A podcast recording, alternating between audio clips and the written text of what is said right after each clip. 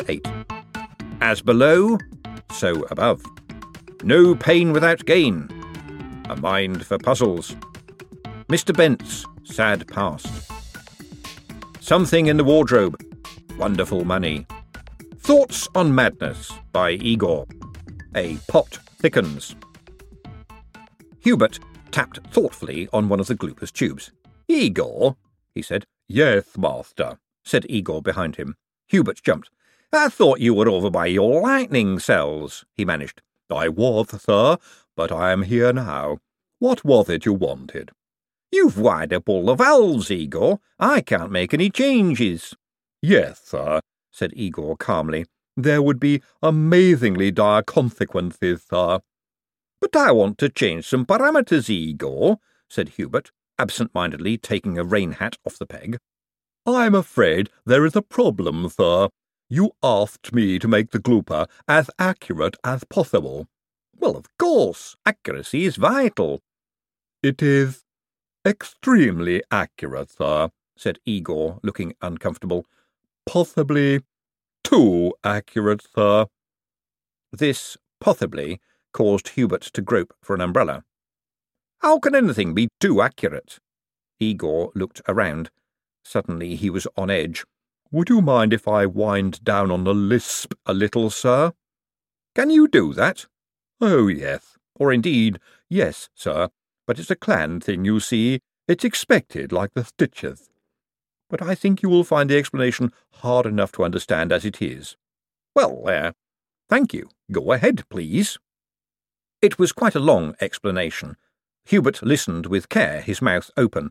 The term cargo whirled past, and was followed by a short dissertation on the hypothesis that all water, everywhere, knows where all the other water is. Some interesting facts about hyphenated silicon and what happens to it in the presence of cheese, the benefits and hazards of morphic resonation in areas of high background magic, the truth about identical twins, and the fact that if the fundamental occult maxim as above, so below was true, then so was as below, so above.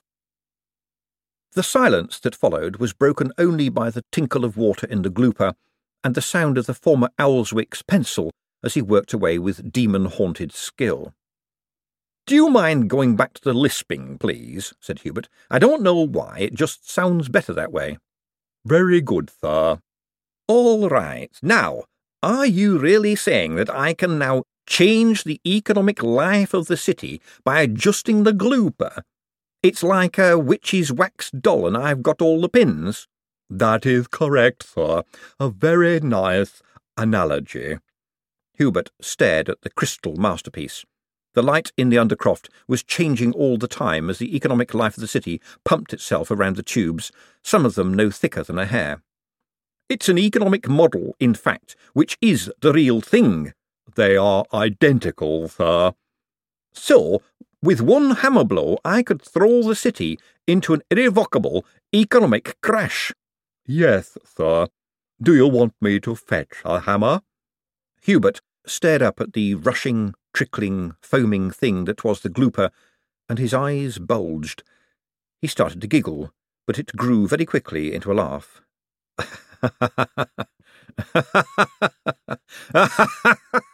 Can you get me a glass of water, please? the laughter stopped abruptly. That can't be right, Igor. Really, sir? Yes, indeed.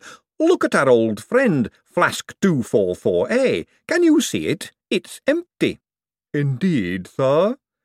Indeed, indeed, said Hubert. Flask 244A represents the gold in our very own vaults, Igor. And ten tons of gold just don't get up and walk away, eh? Could you get me that glass of water I asked for?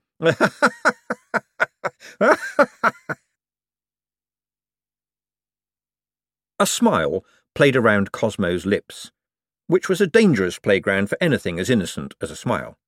All of them, he said. Well, all the counting house clerks, said Heretofore. They just ran out into the street. Some of them were in tears. A panic, in fact, murmured Cosmo.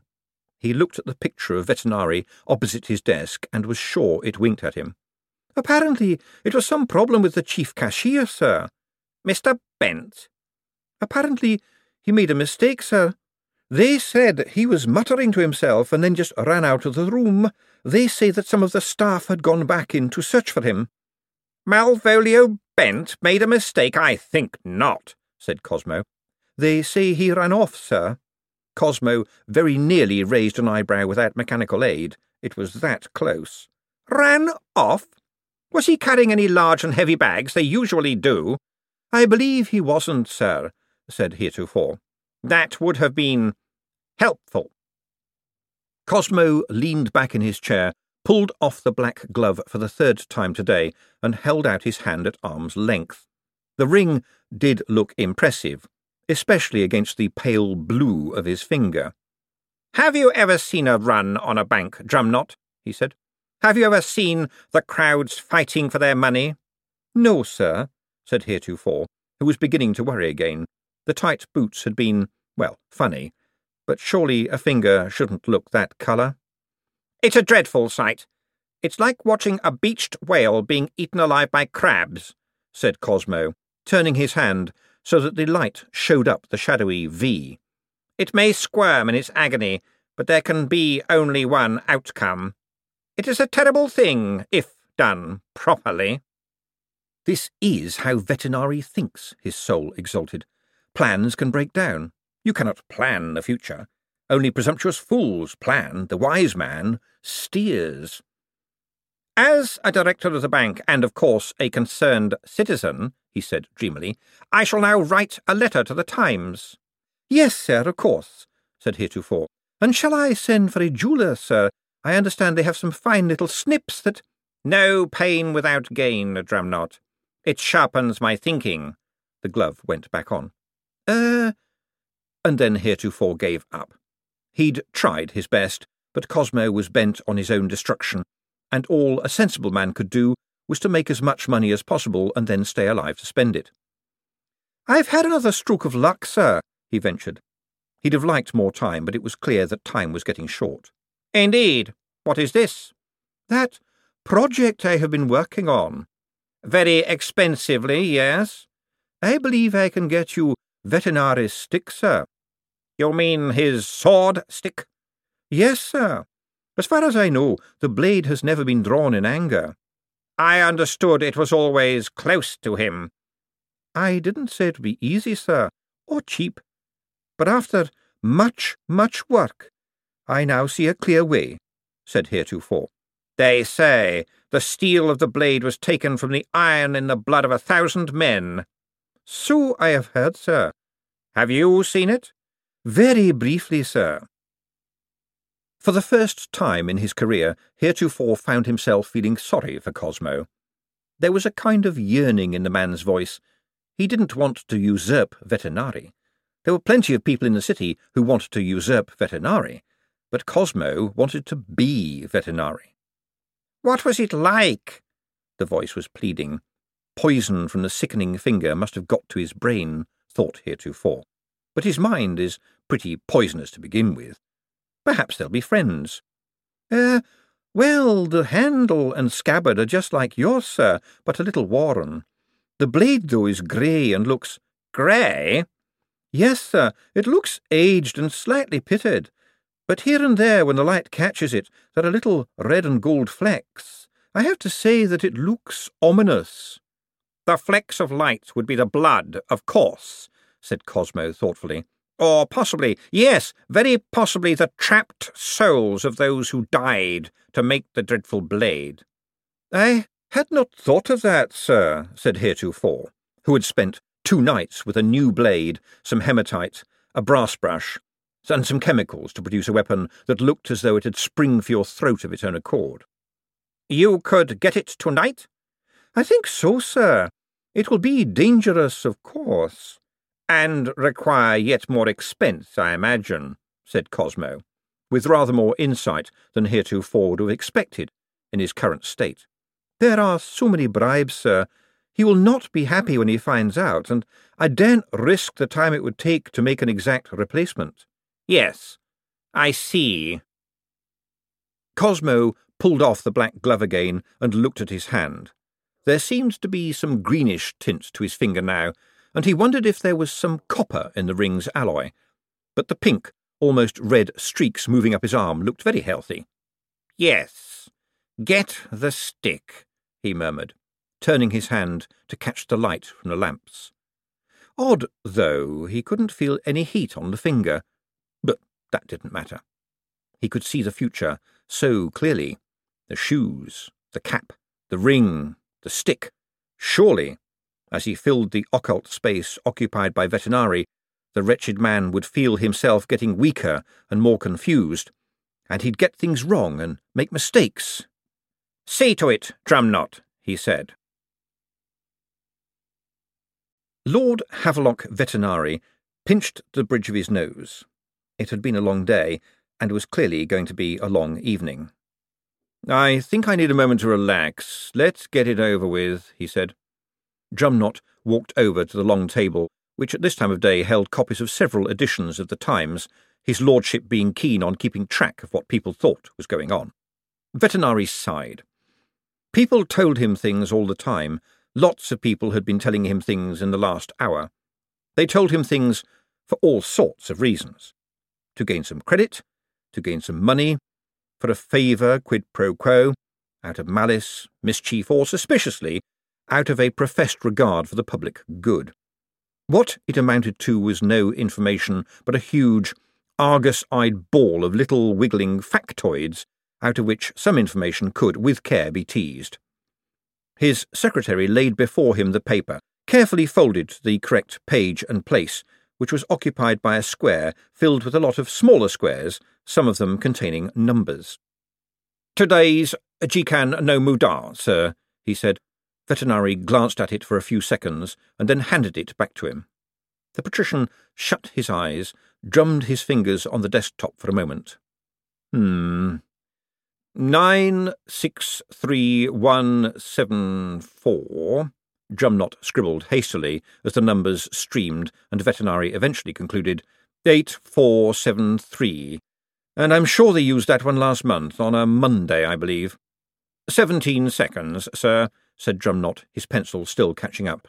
Well, it has been a tiring day, said Vetinari. And what is the point? Numbers are easy to outwit. They can't think back. The people who devised the crosswords, now they are indeed devious. Who would know that Pisdixies are ancient Ephebian carved bone needle holders? Well, you, sir, of course, said Drumknott, carefully stacking the files, and the curator of Ephebian antiquities at the Royal Art Museum, puzzler of the Times, and Miss Grace Speaker, who runs the pet shop in Pellicle Steps. We should keep an eye on that pet shop, Drumknott. A woman with a mind like that, content to dispense dog food? I think not. Indeed, sir, I shall make a note. I'm pleased to hear that your new boots have ceased squeaking, by the way. Thank you, sir. They have broken in nicely. Vetinari stared pensively at the day's files. Mr. Bent, Mr. Bent, Mr. Bent, he said. The mysterious Mr. Bent. Without him, the Royal Bank would be in far more trouble than it has been, and now that it is without him, it will fall over. It revolves around him. It beats to his pulse. Old Lavish was frightened of him, I'm sure. He said he thought that Bent was a... He paused. Sir, said Drumknott, let us just accept the fact that he has, in every way, proved to be a model citizen, said Vetinari. The past is a dangerous country, is it not? Oh, there is no file on him, sir. He has never drawn attention to himself. All I know for sure is that he arrived here as a child on a cart owned by some travelling accountants. What, like tinkers and fortune tellers? said Moist, as the cab rocked its way through the streets that grew narrower and darker. I suppose you could say so, said Miss Drapes with a hint of disapproval. They do big, you know, circuits all the way up to the mountains, doing the books for little businesses, helping people with their taxes, that sort of thing. She cleared her throat. Whole families of them. It must be a wonderful life. Every day a new ledger, said Moist, nodding gravely. And by night they drink beer, and happy, laughing accountants dance the double entry polka to the sound of accordions. Do they? said Miss Drapes nervously. I don't know. It would be nice to think so, said Moist. Well, that explains something, at least. He was obviously ambitious. All he could hope for on the road was being allowed to steer the horse, I suppose. He was thirteen, said Miss Drapes, and she blew her nose loudly. It's so sad. She turned a tearful face toward Moist. There's something dreadful in his past, Mr. Lipstick. They say one day some men came to the bank and asked. This is it, Mrs. Cakes, said the cabman, pulling up sharply. And that'll be eleven pence, and don't ask me to hang about, because they'll have the horse up on bricks and its shoes off in a wink. The door of the boarding house was opened by the hairiest woman Moist had ever seen, but in the area of Elm Street you learned to discount this sort of thing. Mrs. Cake was famously accommodating to the city's newly arrived undead, giving them a safe and understanding haven until they could get on their feet, however many they had. Mrs. Cake, he said. Mother's at church, said the woman. She said to expect you, Mr. Lipwig. You have uh, Mr. Bent staying here, I believe? The banker, room seven on the second floor. But I don't think he's in. He's not in trouble, is he? Moist explained the situation, aware all the while of doors opening a fraction in the shadows beyond the woman. The air was sharp with the smell of disinfectant. Mrs. Cake believed that cleanliness was more to be trusted than godliness, and besides, without that sharp note of pine, half the clientele would be driven mad by the smell of the other half. And in the middle of all this was the silent, featureless room of Mr. Bent, chief cashier. The woman, who volunteered that her name was Ludmilla, let them in very reluctantly with a master key. He's always been a good guest, she said. Never a moment's trouble. One glance took in everything the narrow room, the narrow bed, the clothes hanging neatly around the walls, the tiny jug and basin set, the incongruously large wardrobe. Lives collect clutter, but Mr. Bent's did not, unless, of course, it was all in the wardrobe. Most of your long-term guests are unde... differently alive, said Ludmilla sharply. Yes, of course. So I'm wondering why Mr. Bent would stay here. Mr. Lipwig, what are you suggesting? said Miss Drapes. You must admit it's rather unexpected, said Moist. And, because she was already distraught enough, he didn't add, I don't have to suggest anything. It suggests itself. Tall, dark, gets in before dawn, leaves after dark. Mr. Fusspot growls at him. Compulsive counter, obsessive over detail, gives you a gentle attack of the creeps which makes you feel mildly ashamed, sleeps on a long, thin bed, stays at Mrs. Cake's, where the vampires hang up. It's not very hard to connect the dots. This isn't about the man who was here the other night, is it? said Ludmilla. What man would that be? Didn't give a name. Just said he was a friend. All in black, had a black cane with a silver skull on it. Nasty piece of work, Mum said. Mind you, Ludmilla added. She says that about nearly everyone. He had a black coach. Not Lord Vetinari, surely. Oh, no, Mum's all for him, except she thinks he ought to hang more people. No, this one was pretty stout, Mum said. Oh, really? said Moist. Well, thank you, ma'am. Well, perhaps we should be going. Uh, by the way, do you by any chance have a key to that wardrobe? No key. He put a new lock on it years ago, but Mum didn't complain because he's never any trouble. It's one of those magic ones they sell at the university, Ludmilla went on as Moist examined the lock. The trouble with the wretched magical ones was that just about anything could be a key, from a word to a touch. It's rather strange that he hangs all his clothes on the walls, isn't it? he said, straightening up. Ludmilla looked disapproving. We don't use the word strange in this household. Differently normal, Moist suggested. That'll do. There was a warning glint in Ludmilla's eye, who can say who is truly normal in this world? Well, being someone whose fingernails don't visibly extend when they're annoyed would be a definite candidate, thought Moist. Well, we should get back to the bank, he said. If Mr. Bent turns up, do tell him people are looking for him. And cared about him, said Miss Drapes quickly, and then put a hand over her mouth and blushed. I just wanted to make money, thought Moist, as he led the trembling Miss Drapes back to the area where cabs dared to go.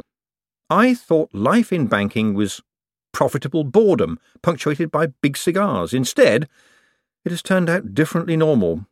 The only really sane person in there is Igor, and possibly the turnip. And I'm not sure about the turnip. He dropped the snuffling Miss Drapes off at her lodgings in Welcome Soap, with a promise to let her know when the errant Mr. Bent broke cover, and took the cab onward to the bank. The night guards had already arrived, but quite a few clerks were still hanging around, apparently unable to come to terms with the new reality.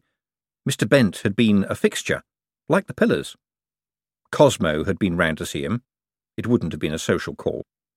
What had it been? A threat? Well, no one liked being beaten up. But perhaps it was more sophisticated. Perhaps it was, We'll tell people you are a vampire. To which a sensible person would reply, Stick it where the sun shineth not. That would have been a threat twenty years ago, but today there were plenty of vampires in the city, neurotic as hell, wearing the black ribbon to show they'd signed the pledge, and in general getting on with, for want of a better word, their lives. Mostly people just accepted it. Day after day went past with no trouble, and so the situation became regarded as normal. Differently normal, but still normal. OK, Mr. Bent had kept quiet about his past, but that was hardly a pitchforking matter. He'd been sitting in a bank for forty years doing sums, for heaven's sake.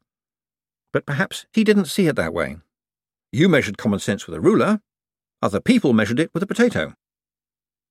He didn't hear Gladys approach. He just became aware that she was standing behind him. I have been very worried about you, Mr. Lipwig, she rumbled. Thank you, Gladys, he said cautiously.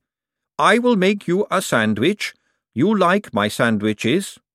That would be kind of you, Gladys, but Miss Dearheart will be joining me shortly for dinner upstairs. The glow in the golem's eyes faded for a moment and then grew brighter. Miss Dearheart? Yes, she was here this morning. A lady? She's my fiancée, Gladys. She will be here quite a lot, I expect. Fiancée? said Gladys. Ah, yes, I am reading twenty tips to make your wedding go with a swing. Gladys's eyes dimmed. She turned around and plodded toward the stairs. Moist felt like a heel. Of course, he was a heel, but that didn't make feeling like one feel any better. On the other hand, she, damn, he, it, Gladys, was the fault of misplaced female solidarity. What could he hope to achieve against that? Adora Belle would have to do something about it. He was aware that one of the senior clerks was hovering politely. Yes, he said. Can I help you? What do you want us to do, sir? What's your name? Spittle, sir. Robert Spittle. Why are you asking me, Bob? Because the chairman goes woof, sir. Safes need locking up. So does the ledger room. Mr. Bent had all the keys. It's Robert, sir, if you don't mind. Are there any spare keys? There might be in the chairman's office, sir, said Spittle. Look, Robert, I want you to go home and get a good night's sleep, OK? And I'll find the keys and turn every lock I can find. I'm sure Mr. Bent will be with us tomorrow, but if he's not, I'll call a meeting of the senior clerks. I mean, ha, you must know how it all works. Well, yeah, of course, only, well, but. The clerk's voice faded into silence. But there's no Mr. Bent thought Moist, and he delegated with the same ease that oysters tango. What the hell are we going to do? There's people here. So much for bankers' hours, said a voice in the doorway. In trouble again, I hear. It was Adora Belle, and of course she meant, Hello, it's good to see you. You look stunning, said Moist. Yes, I know, said Adora Belle. What's happening? The cabby told me all the staff had walked out of your bank.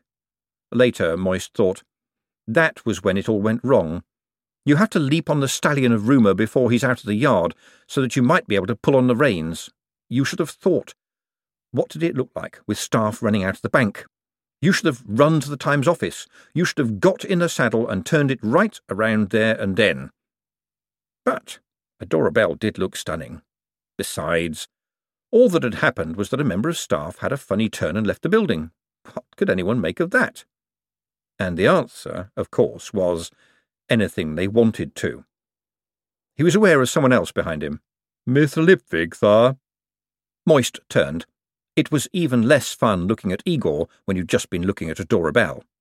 Igor, this is really not the time, Moist began. I know I'm not supposed to come upstairs, sir, but Mr. Clamp says he has finished his drawing. It is very good. What was all that about? said Adora Belle.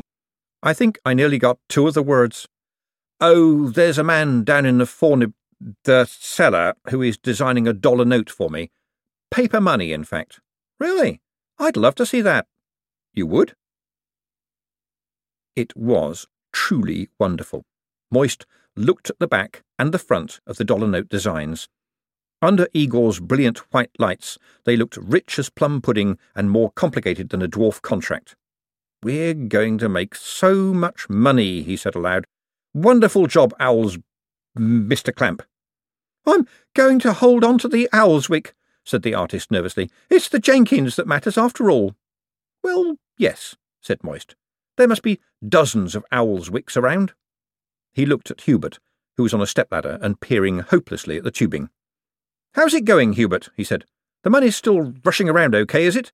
What? Oh, fine, fine, fine, said Hubert, almost knocking over the ladder in his haste to get down. He looked at Adora Belle with an expression of uncertain dread. This is Adora Belle Dearheart, Hubert, said Moist, in case the man was about to flee. She is my fiancée. She's a woman, he added, in view of the worried look. Adora Belle held out her hand and said, Hello, Hubert. Hubert stared. It's okay to shake hands, Hubert, said Moist carefully. Hubert's an economist. That's like an alchemist, but less messy. So, you know how the money moves around, do you, Hubert? said Adora Belle, shaking an unresisting hand. At last, the notion of speech dawned on Hubert. I welded 1,097 joints, he said, and blew the law of diminishing returns. I shouldn't think anyone's ever done that before, said Adora Belle. Hubert brightened up. This was easy. We are not doing anything wrong, you know, he said. I'm sure you aren't, said Adora Belle, trying to pull her hand away. It can keep track of every dollar in the city, you know. The possibilities are endless. But, but, but, um, of course, we're not upsetting things in any way. I'm very glad to hear it, Hubert, said Adora Belle, tugging harder. Of course, we are having teething troubles, but everything is being done with immense care. Nothing has been lost because we've left a valve open or anything like that. How intriguing, said Adora Belle, bracing her left hand on Hubert's shoulder and wrenching the other one free. We have to go, Hubert, said Moist. Keep up the good work, though. I'm very proud of you. You are, said Hubert. Cosmo said I was insane and wanted Auntie to sell the gloop of a scrap. Typical, hide-bound, old-fashioned thinking, said Moist. This is the century of the anchovy. The future belongs to men like you, who can tell us how everything works. It does, said Hubert. You mark my words, said Moist, ushering Adora Belle firmly toward the distant exit. When they were gone, Hubert sniffed the palm of his hand and shivered. They were nice people, weren't they? he said. Yes, master. Hubert looked up at the glittering, trickling pipes of the glooper, faithfully mirroring in its ebbing and flowing the tides of money around the city. Just one blow could rattle the world. It was a terrible responsibility. Igor joined him. They stood in a silence broken only by the sloshing of commerce. What shall I do, Igor? said Hubert. In the old country we have a saying, Igor volunteered.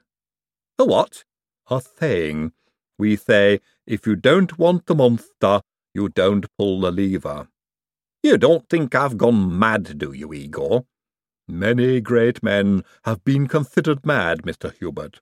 Even Dr. Hans Forward was called mad. But I put it to you, could a madman have created a revolutionary living brain extractor? Is Hubert quite normal? said Adora Belle as they climbed the marble staircase toward dinner. By the standards of obsessive men who don't get out into the sunlight, said Moist, pretty normal, I'd say. He acted as if he'd never seen a woman before. He's just not used to things that don't come with a manual, said Moist. Ha! said Adora Belle. Why is it only men that get like that? Earns a tiny wage working for golems, thought Moist. Puts up with graffiti and smashed windows because of golems. Camps out in wilderness, argues with powerful men. All for golems. But he didn't say anything because he'd read the manual. They had reached the managerial floor. Adora Belle sniffed. Isn't that just wonderful? she said. Wouldn't it turn a rabbit into a carnivore? Sheep's head, said Moist gloomily. Only to make the broth, said Adora Belle. All the soft wobbly bits get taken out first, don't worry. You've just been put off by the old joke, that's all. What old joke? Oh, come on. A boy goes into a butcher's shop and says, Mum says, can we please have a sheep's head, and you're to leave the eyes in, because it's got to see us through the week? You don't get it. It's using see in the sense of to last, and also in the sense of, well, to see. I just think it's a bit unfair to the sheep, that's all. Interesting, said Adora Belle. You eat nice, anonymous lumps of animals, but think it's unfair to eat the other bits? You think the head goes off thinking, at least he didn't eat me? Strictly speaking, the more we eat of an animal, the happier its species should be, since we wouldn't need to kill so many of them. Moist pushed open the double doors, and the air was full of wrongness again. There was no Mr. Fusspot. Normally, he'd be waiting in his in tray, ready to greet Moist with a big slobbery welcome, but the tray was empty. The room seemed larger, too, and this was because it also contained no Gladys. There was a little blue collar on the floor. The smell of cooking filled the air. Moist ran down the passage to the kitchen, where the golem was standing solemnly by the stove, watching the rattling lid of a very large pot. Grubby foam slid down and dripped onto the stove. Gladys turned when she saw Moist. I am cooking your dinner, Mr. Lipwig. The dark moppets of dread played their paranoid hopscotch across Moist's inner eyeballs. Could you just put the ladle down and step away from the pot, please? said Adora Belle, suddenly beside him. I am cooking Mr. Lipwig's dinner, said Gladys with a touch of defiance. The scummy bubbles, it seemed to Moist, were getting bigger. Yes, and it looks as if it's nearly done, said Adora Belle. So I would like to see it, Gladys. There was silence. Gladys! In one movement, the golem handed her the ladle and stood back half a ton of living clay moving as lightly and silently as smoke. Cautiously, Adora Belle lifted the pot's lid and plunged the ladle into the seething mass. Something scratched at Moist's boot. He looked down into the worried goldfish eyes of Mr. Fusspot. Then he looked back at what was rising out of the pot and realized that it was at least thirty seconds since he'd last drawn a breath. Peggy came bustling in. Oh, there you are, you naughty boy, she said, picking up the little dog. Would you believe it? He got all the way down to the cold room.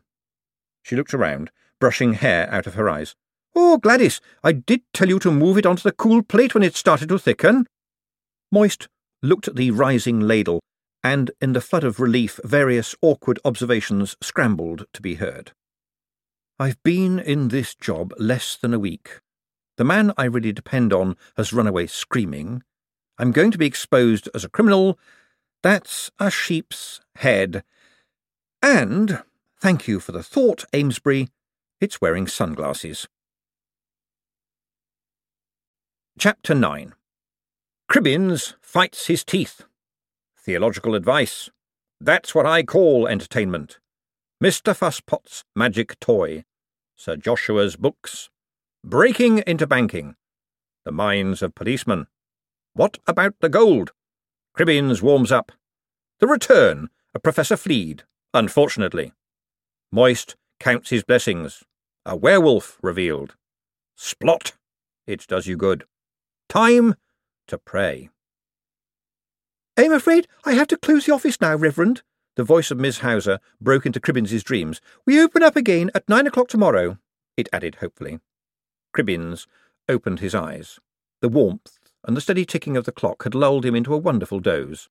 Miss Hauser was standing there, not gloriously naked and pink, as so recently featured in the Reverie, but in a plain brown coat and an unsuitable hat with feathers in it. Suddenly awake, he fumbled urgently in his pocket for his dentures, not trusting them with the custody of his mouth while he slept.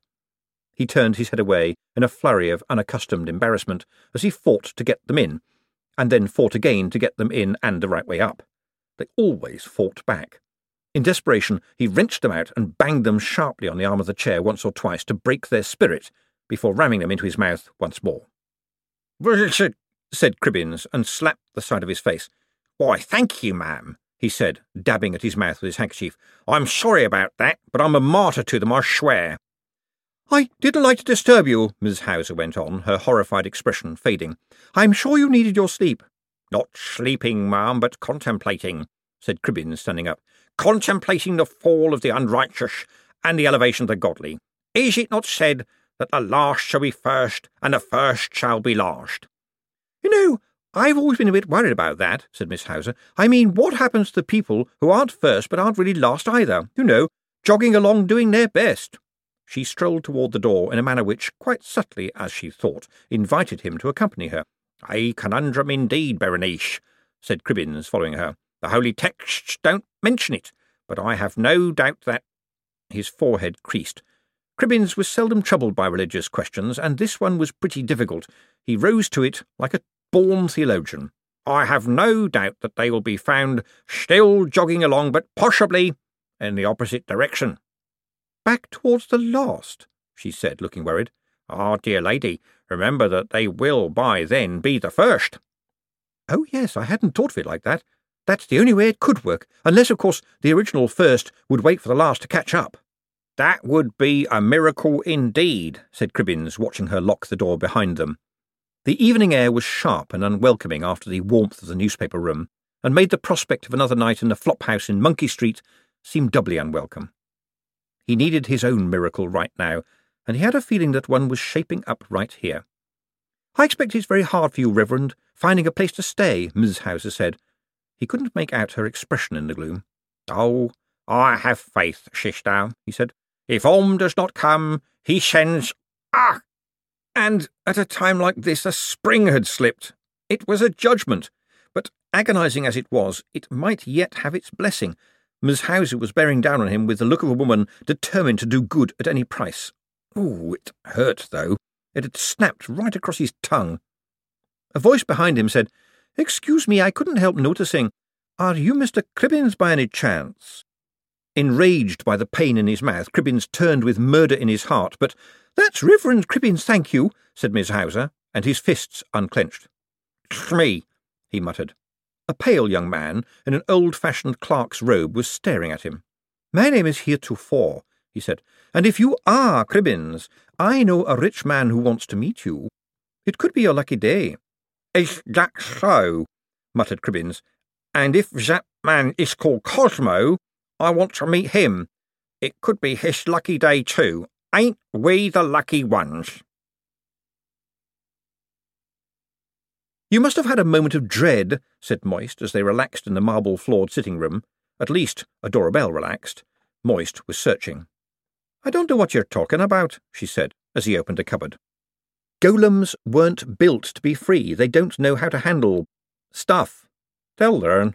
And she wouldn't have hurt the dog, said Adora Belle, watching him pace the room. You weren't sure. I heard the way you were talking to her. Put down the ladle and turn around slowly, sort of thing. Moist pulled open a drawer. Are you looking for something? A set of bank keys. There should be a set of them somewhere around. Adora Belle joined in. It was that or argue about Gladys. Besides, the suite had a great many drawers and cupboards, and it was something to do while dinner was prepared. What is this key for? she asked after a mere few seconds. Moist turned. Adora Belle held up a silvery key on a ring. No, there'll be a lot more than that, said Moist. Where did you find that anyway? She pointed to the big desk. I just touched the side here and. Oh, it didn't do it this time. It took Moist more than a minute to find the trigger that slid the little drawer out. Shut, it disappeared seamlessly into the grain of the wood. It must be for something important, he said, heading for another desk. Maybe he kept the rest of the keys in a drawer. Just try it on anything. I've just been camping here, really. I don't know what's in half of these drawers. He returned to a bureau and was sifting through its contents when he heard a click and a creak behind him, and Adora Belle said, in a rather flat voice, You did say he entertained young ladies up here, right? Apparently, yes. Why? Well, that's what I call entertainment. Moist turned. The door of a heavy cupboard stood wide open. Oh, no, he said. What's all that for? You are joking. Well, yes, all right, but it's all so. so black. And leathery, said Adora Belle. Possibly rubbery, too. They advanced on the Museum of Inventive Erotica just revealed. Some of it, freed at last from confinement, unfolded, slid, or in a few cases bounced onto the floor. This, Moist prodded something which went spoing, is, yes, rubbery. Definitely rubbery. But all this here is pretty much frilly, said Adora He must have run out of ideas. Either that, or there were no more ideas to be had. I, I think he was eighty when he died, said Moist, as a seismic shift caused some more piles to slide and slither downward. Well done, him, said Adora Oh, and there's a couple of shelves of books, too, Adora went on, investigating the gloom at the back of the cupboard. Just here, behind the rather curious saddle and the whips. Bedtime reading, I assume. I don't think so, said Moist pulling out a leather bound volume and flicking it open at a random page. Look, it's the old boy's journal. Years and years of it. Good grief, there's decades. Let's publish it and make a fortune, said Adora Belle, kicking the heap. Plain covers, of course. No, you don't understand. There may be something in here about Mr. Bent. There's some secret. Moist ran a finger along the spines. Let's see, he's fifty-two. He came here when he was about thirteen, and a few months later some people came looking for him. Old Lavish didn't like the look of them. Ah! He pulled out a couple of volumes. These should tell us something. They're around the right time. What are these, and why do they jingle? Adora Belle said, holding up a couple of strange devices. How should I know? You're a man. Well, yes, and? I mean, I don't go in for this stuff. You know, I think it's like horseradish, said Adora Belle thoughtfully. Pardon? Like, well, horseradish is good in a beef sandwich, so you have some. But one day a spoonful just doesn't cut the mustard. As it were, said Moist, fascinated. And so you have two, and soon it's three, and eventually there's more horseradish than beef, and then one day you realise the beef fell out and you didn't notice. I don't think that is the metaphor you're looking for, said Moist because I have known you to make yourself a horseradish sandwich. All right, but it's still a good one, said Adora Belle. She reached down and picked up something from the floor. Your keys, I think. What they were doing in there we shall never know with any luck. Moist took them. The ring was heavy with keys of all sizes. And what shall we do with all this stuff? Adora Belle kicked the heap again. It quivered, and somewhere inside something squeaked. Put it back in the cupboard? Moist suggested uncertainly. The pile of passionless frippery had a brooding, alien look, like some sea monster of the abyss that had been dragged unceremoniously from its native darkness into the light of the sun. I don't think I could face it, said Adora Belle. Let's just leave the door open and let it crawl back by itself. Hey! This was to Mr. Fusspot, who'd trotted smartly out of the room with something in his mouth. Tell me that was just an old rubber bone, she said. Please. No, said Moist, shaking his head.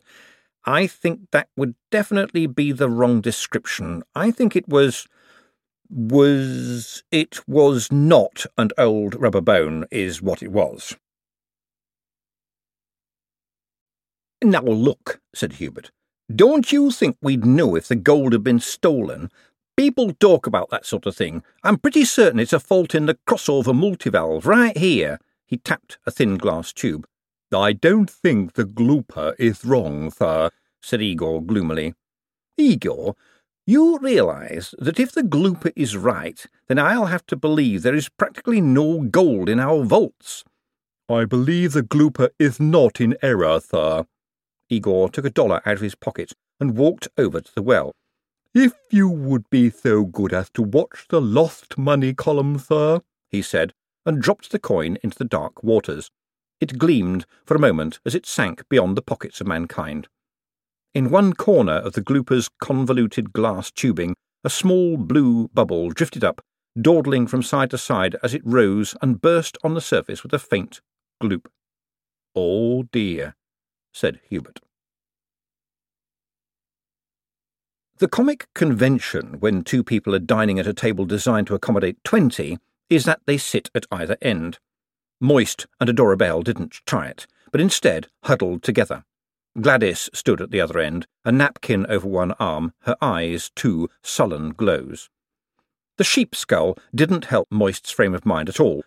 Peggy had arranged it as a centrepiece with flowers around it. The sunglasses were getting on his nerves. How good is a golem's hearing? he said. Extremely, said Belle. Look, don't worry, I have a plan. Oh, good. No, seriously. I'll take her out tomorrow. Can't you just. Moist hesitated and then mouthed, Change the words in her head. She's a free golem, said Belle sharply. How would you like it? Moist remembered Owlswick and the turnip. Not much, he admitted. With free golems, you should change minds by persuasion. I think I can do that. Aren't your golden golems due to arrive tomorrow? I hope so. It's going to be a busy day. I'm going to launch paper money, and you're going to march gold through the streets. We couldn't leave them underground. Anyway, they might not be golden. I'll go and see Flead in the morning. We will go and see him together. She patted Moist's arm. Never mind. There could be worse things than golden golems. I can't think what they are, said Moist, a phrase that he later regretted. I'd like to take people's minds off gold. He stopped and stared at the sheep, which stared back in a calm way. For some reason, Moist felt it should have a saxophone and a little black beret.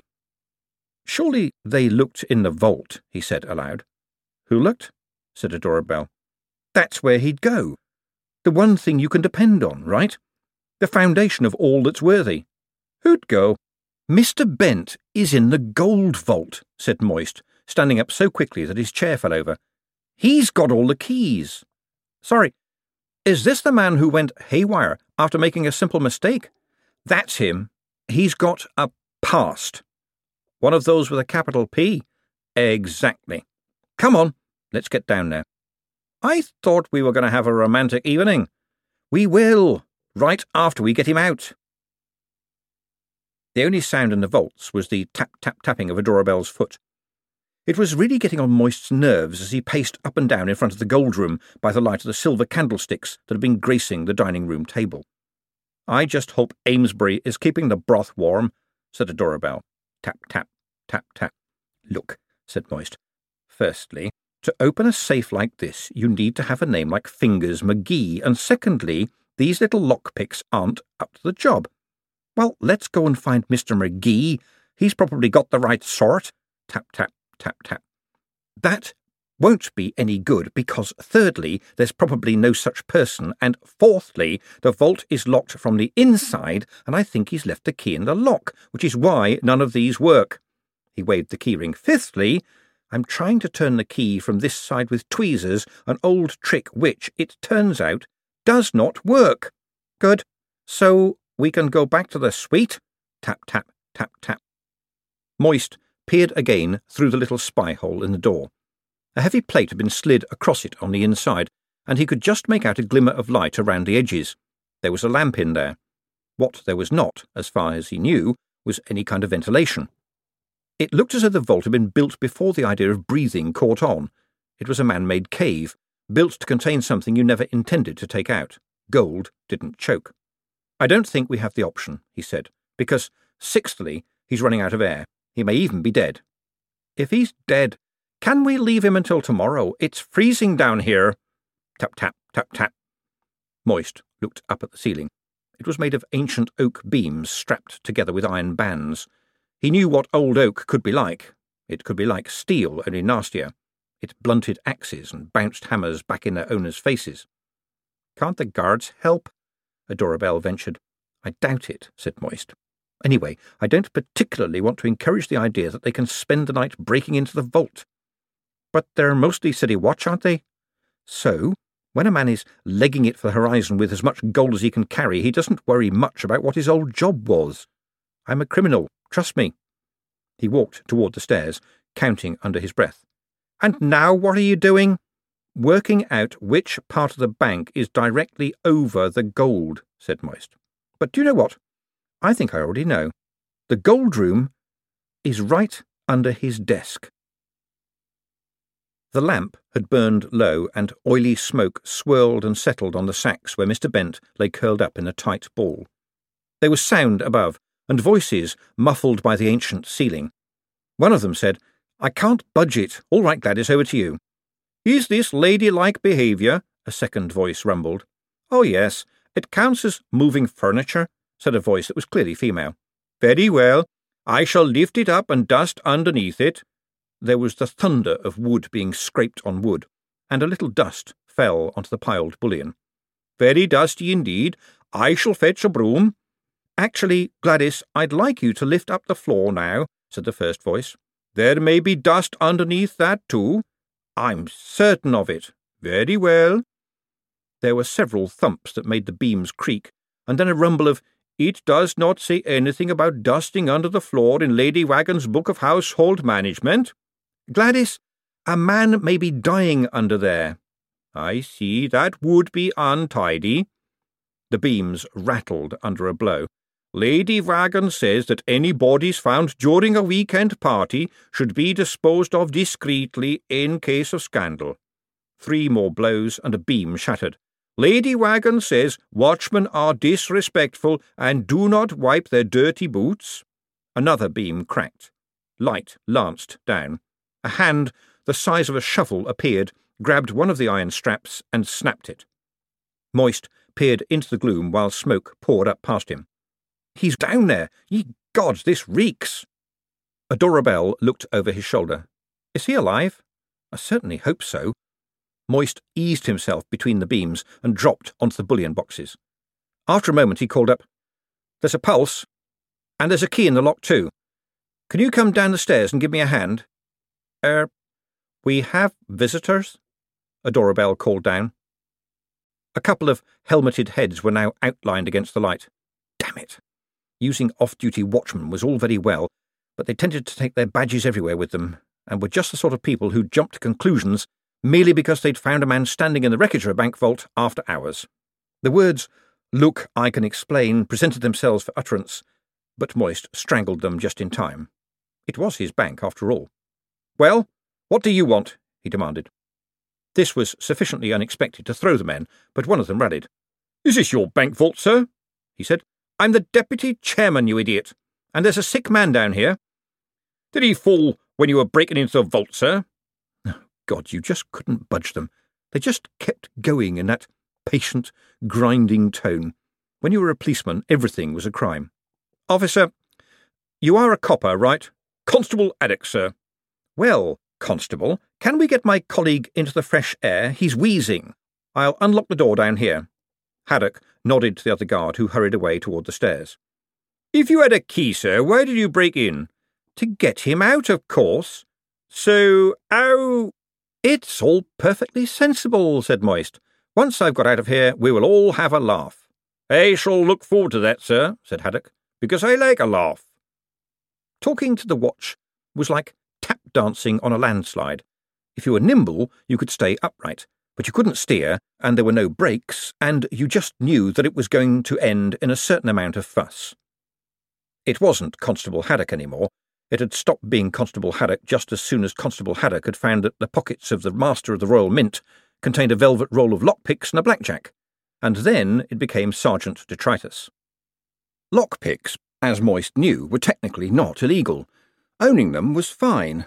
Owning them while standing in someone else's house was not fine. Owning them while being found in a stricken bank vault was so far from fine it could see the curvature of the universe. So far, to Sergeant Detritus, so good.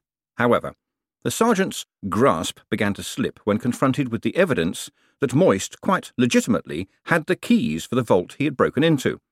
This seemed to the troll to be a criminal act in itself, and he'd toyed for a while with the charge wasting watch time by breaking in when you didn't have to. Wasting watch time is an offence committed by citizens who have found ways of wasting said time that haven't already been invented by the watch themselves. He didn't understand about the visceral need for the lockpicks. Trolls didn't have a word for machismo in the same way that puddles don't have a word for water. He also had a problem with the mindset and actions of the nearly late Mr. Bent. Trolls don't go mad, they get mad. So he gave up, and it became Captain Carrot. Moist knew him of old. He was big and smelled of soap, and his normal expression was one of blue eyed innocence. Moist couldn't see behind that amiable face, just couldn't see a thing. He could read most people, but the captain was a closed book in a locked bookcase. And the man was always courteous, in that really annoying way police have. He said, Good evening, politely, as he sat down opposite Moist in the little office that had suddenly become an interview room. Can I start, sir, by asking you about the three men down in the cellar and the big uh, glass thing? Mr. Hubert Turvey and his assistants, said Moist. They are studying the economic system of the city. They're not involved in this. Uh, come to think of it, I'm not involved in this either. There is, in fact, no this. I have explained all this to the sergeant.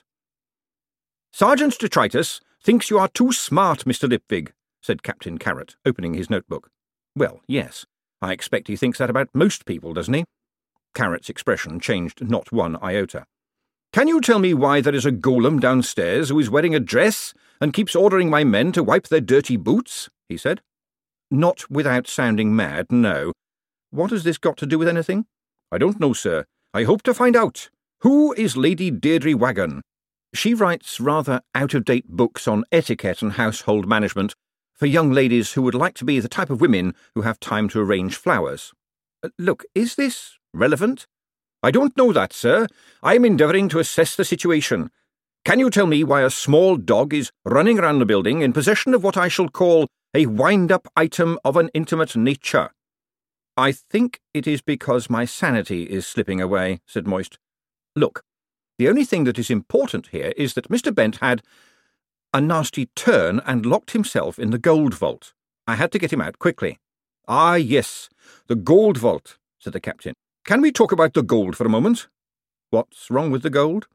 I was hoping you could tell us, sir. I believe you wanted to sell it to the dwarfs. What?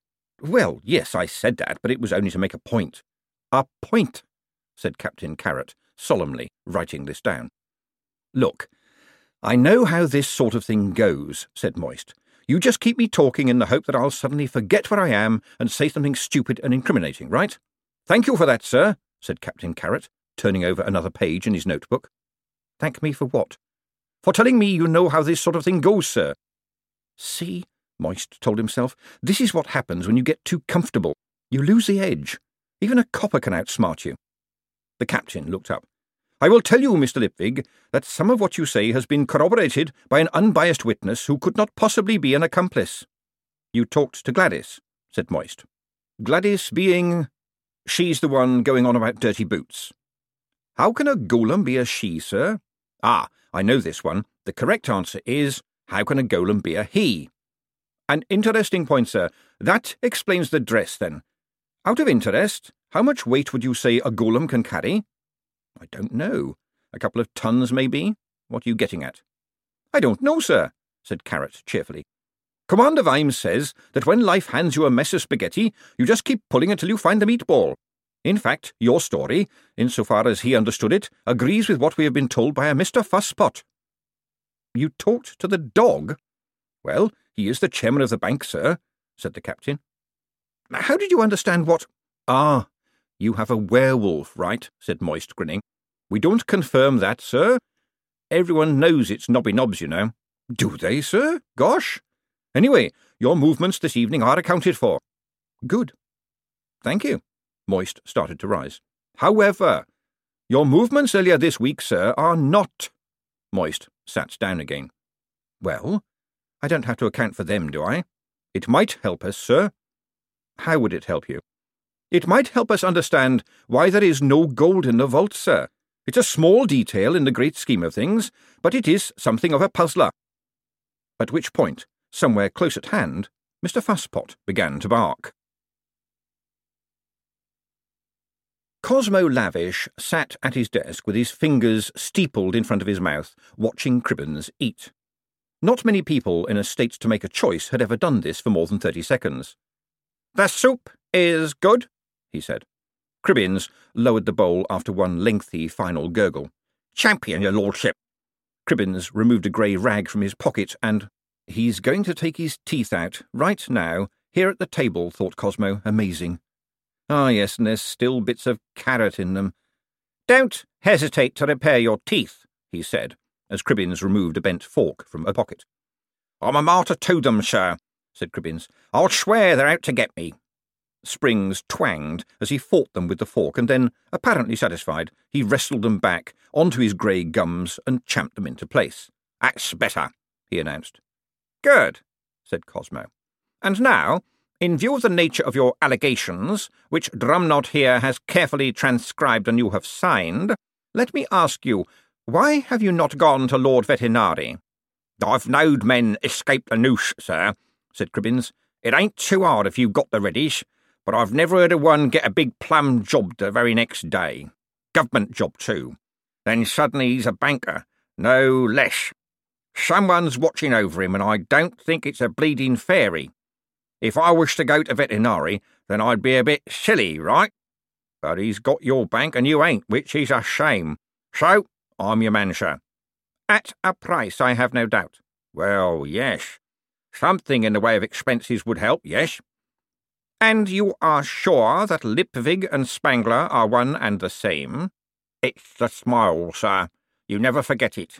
And he has a gift of chatting to people. He makes people want to do things his way. It's like magic, the little ingrate.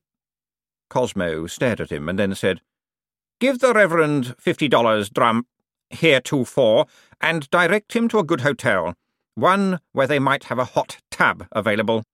Fifty dollars? Growled Cribbins. And then please go ahead with that little acquisition, will you? Yes, sir, of course. Cosmo pulled a piece of paper toward him, dipped a pen in the inkwell, and began to write furiously. Fifty dollars? said Cribbins again, appalled at the minimum wage of sin. Cosmo looked up and stared at the man as if seeing him for the first time and not enjoying the novelty. Ha! yes, fifty dollars indeed, for now, Reverend, said Cosmo soothingly, and in the morning, if your memory is still as good, we will all look forward to a richer and righteous future. Do not let me detain you. He returned to his paperwork. Heretofore grabbed Cribbins's arm and towed him forcibly out of the room. He'd seen what Cosmo was writing. Vetinari, vetinari, vetinari, vetinari, vetinari, vetinari, vetinari, vetinari, vetinari, vetinari, vetinari, vetinari, vetinari, vetinari, vetinari, vetinari, vetinari. It was time for the sword stick, he thought. Get it, hand it over, and run. Things were quiet in the Department of Post-Mortem Communications. They were never very loud at the best of times, although you always got, when the sounds of the university slid into silence, the reedy little gnat-sized voices leaking through from the other side. The trouble was, thought Hicks, that too many of his predecessors had never had any kind of a life outside the department, where social skills were not a priority, and even when dead had completely failed to get a life either. So they hung around the department, reluctant to leave the place. Sometimes, when they were feeling strong and the Dolly Sisters players were doing a new production, he let them out to paint the scenery. Hicks sighed. That was the trouble with working in the DPC. You could never exactly be the boss. In an ordinary job, people retired, wandered back to the old workplace a few times while there were those who remembered them, and then faded into the ever swelling past. But the former staff here never seemed to go. There was a saying, old necromancers never die. When he told them this, people would say, And? And Hicks would have to reply, That's all of it, I'm afraid. Just old necromancers never die. He was just tidying up for the night when, from his shadowy corner, Charlie said, Somebody coming through. Well, I say somebody. Hicks spun around. The magic circle was glowing, and a pearly pointy hat was already rising through the solid floor. Professor Flead, he said.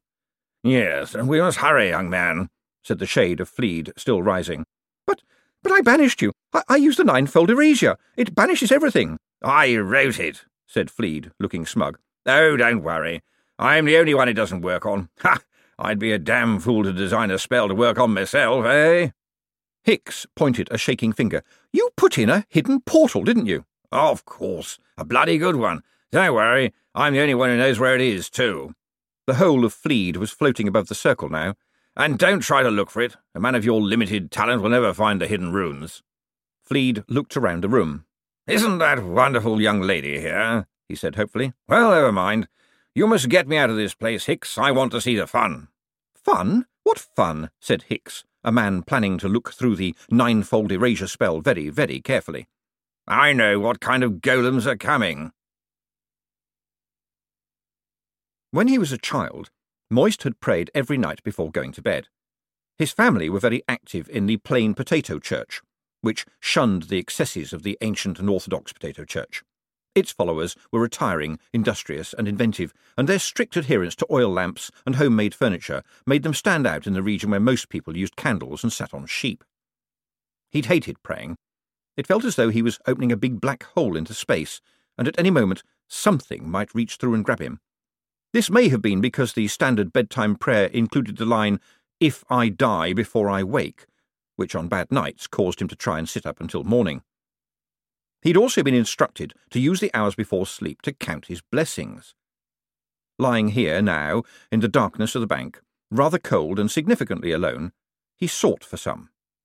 His teeth were good, and he wasn't suffering from premature hair loss. There, that wasn't so hard, was it? And the watch hadn't actually arrested him, as such. But there was a troll guarding the vault, which had ominous black and yellow ropes strung around it. No gold in the vault. Well, even that wasn't entirely true. There was five pounds of it at least coating the lead ingots. Someone had done a pretty good job there. That was a silver lining, right? At least it was some gold. It wasn't as if there was no gold at all, right? He was alone because Adora Belle was spending a night in the cells for assaulting an officer of the watch. Moist considered that this was unfair. Of course, Depending on what kind of a day a copper has had, there is no action short of being physically somewhere else that may not be construed as an assault. But Adora Belle hadn't actually assaulted Sergeant Detritus. She'd merely attempted to stab his huge foot with her shoe, which resulted in a broken heel and a twisted ankle. Captain Carrot said that this had been taken into consideration. The clocks of the city chimed four, and Moist considered his future, specifically in terms of length. Look on the bright side. He might just be hanged. He should have gone down to the vaults on day one with an alchemist and a lawyer in tow. Didn't they ever audit the vaults? Was it done by a bunch of jolly decent chaps who'd poke their head into some other chap's vault and sign off on it quickly so as not to miss lunch? Can't go doubting a chap's word, eh? Especially when you didn't want him to doubt yours. Maybe the late Sir Joshua had blown it all on exotic leather goods and young ladies. How many knights in the arms of beautiful women were worth a sack of gold? The price of a good woman was proverbially above rubies, so a bad one was presumably a lot more. He sat up and lit the candle, and his eye fell on Mr. Lavish's journal on the bedside table. Forty years ago. Well, it was the right year, and since at the moment he had nothing else to do. The luck that had been draining from his boots all day came back to him. Even though he wasn't certain what he was looking for, he found it on the sixth random page. A pair of funny looking people came to the bank today asking for the boy Bent. I bade the staff send him away. He is doing exceedingly well. One wonders what he must have suffered. Quite a lot of the journal seemed to be in some sort of code, but the nature of the secret symbols suggested that Mr. Lavish painstakingly recorded every amorous affair. You had to admire his directness at least. He'd worked out what he wanted to get from life, and had set out to get as much of it as he could. Moist had to take his hat off to the man. And what had he wanted? He'd never sat down to think about it, but mostly he wanted tomorrow to be different from today. He looked at his watch. Four fifteen, and no one about but the guards. There were watchmen on the main doors. He was indeed not under arrest, but this was one of those civilized little arrangements. He was not under arrest, provided that he didn't try to act like a man who was not under arrest. Ah, he thought, as he pulled on his trousers, there was another small blessing. He had been there when Mr. Fusspot proposed to the werewolf, which was, by then, balancing on one of the huge ornamental urns that grew like toadstools in the bank's corridors. It was rocking. So was Corporal Nobbs, who was laughing himself sick at Mr. Fusspot who was bouncing up and down with wonderfully optimistic enthusiasm. But he was holding in his mouth his new toy, which appeared to have been mysteriously wound up, and fate had decreed that at the top of each jump its unbalancing action would cause the little dog to do one slow cartwheel in the air. And Moist thought, So, the werewolf is female and has a watch badge on her collar, and I've seen that hair colour before. But his gaze had gone straight back to Mr. Fusspot, who was jumping and spinning with a look of total bliss on his little face. And then Captain Carrot had plucked him out of the air, the werewolf fled, and the show was over. But he'd always have the memory. Next time he walked past Sergeant Angua, he'd growl under his breath, although that would probably constitute assault. Now, fully dressed, he went for a walk along endless corridors. The watch had put a lot of new guards in the bank for the night. Captain Carrot was clever, you had to give him that. They were trolls. Trolls were very hard to talk around to your point of view. He could sense them watching him everywhere he went. There wasn't one at the door into the Undercroft, but Moist's heart sank when he neared the pool of brilliant light around the glooper and saw one standing by the door to freedom. Owlswick was lying on a mattress and snoring, his paintbrush in his hand. Moist envied him. Hubert and Igor were working on the tangle of glassware, which Moist could swear looked bigger every time he came down here. What's wrong? Wrong? Nothing. Nothing's wrong, said Hubert. It's all fine. Is something wrong? Why do you think something is wrong? What would make you think there's something wrong? Moist yawned. Any coffee? Tea? he suggested. For you, Mr. Liverbig, said Igor, I will make splot. Splot? Real splot? Indeed, sir, said Igor smugly. You can't buy it here, you know. I am aware of that, sir. It hath now been outlawed in most of the old country, too, said Igor, rummaging in a sack. Outlawed? It's been outlawed? But it's just a herbal drink. My granny used to make it. Indeed, it was very traditional, Igor agreed. It put hairs on your chest. Yes, she used to complain about that.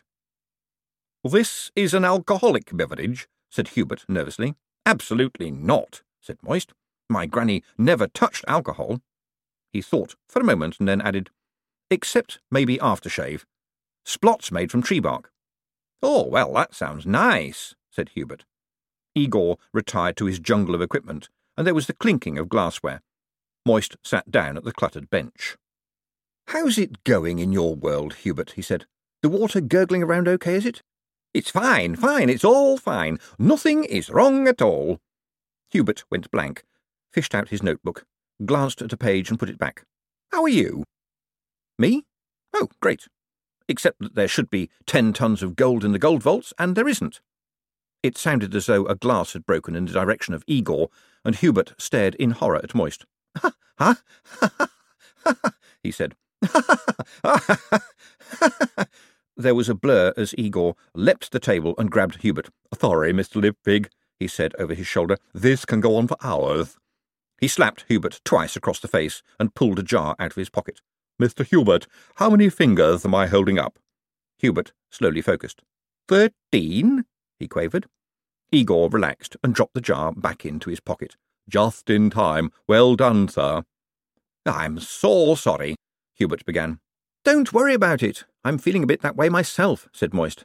So, uh, this gold, have you any idea who took it? No, but it must have been an inside job, said Moist. And now the watch are going to pin it on me, I suspect. Will that mean you won't be in charge? said Hubert. I doubt I'll be allowed to run the bank from inside the tanty. Oh dear, said Hubert, looking at Igor. Um, what would happen if it was put back? Igor coughed loudly. I think that's unlikely, don't you? said Moist. Yes, but Igor told me that when the post office burned down last year, the gods themselves gave you the money to rebuild it. said Igor.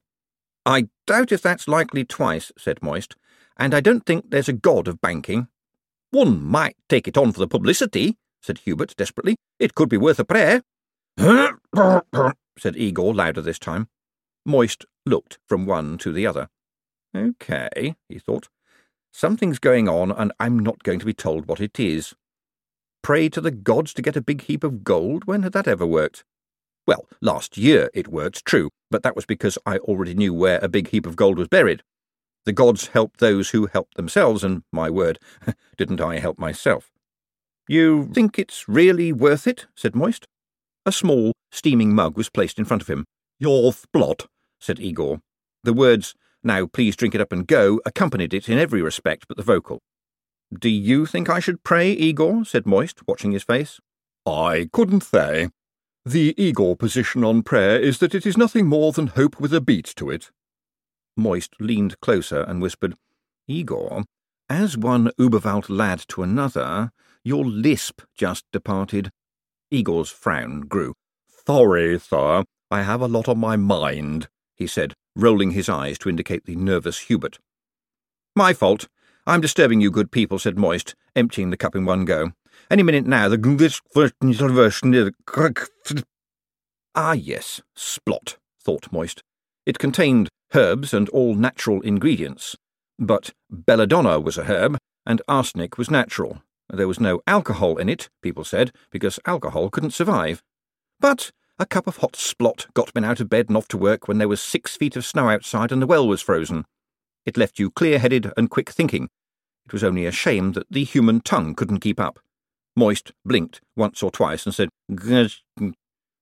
He said his goodbyes, even if they were his and headed back up the length of the undercroft, the light from the glooper pushing his shadow in front of him.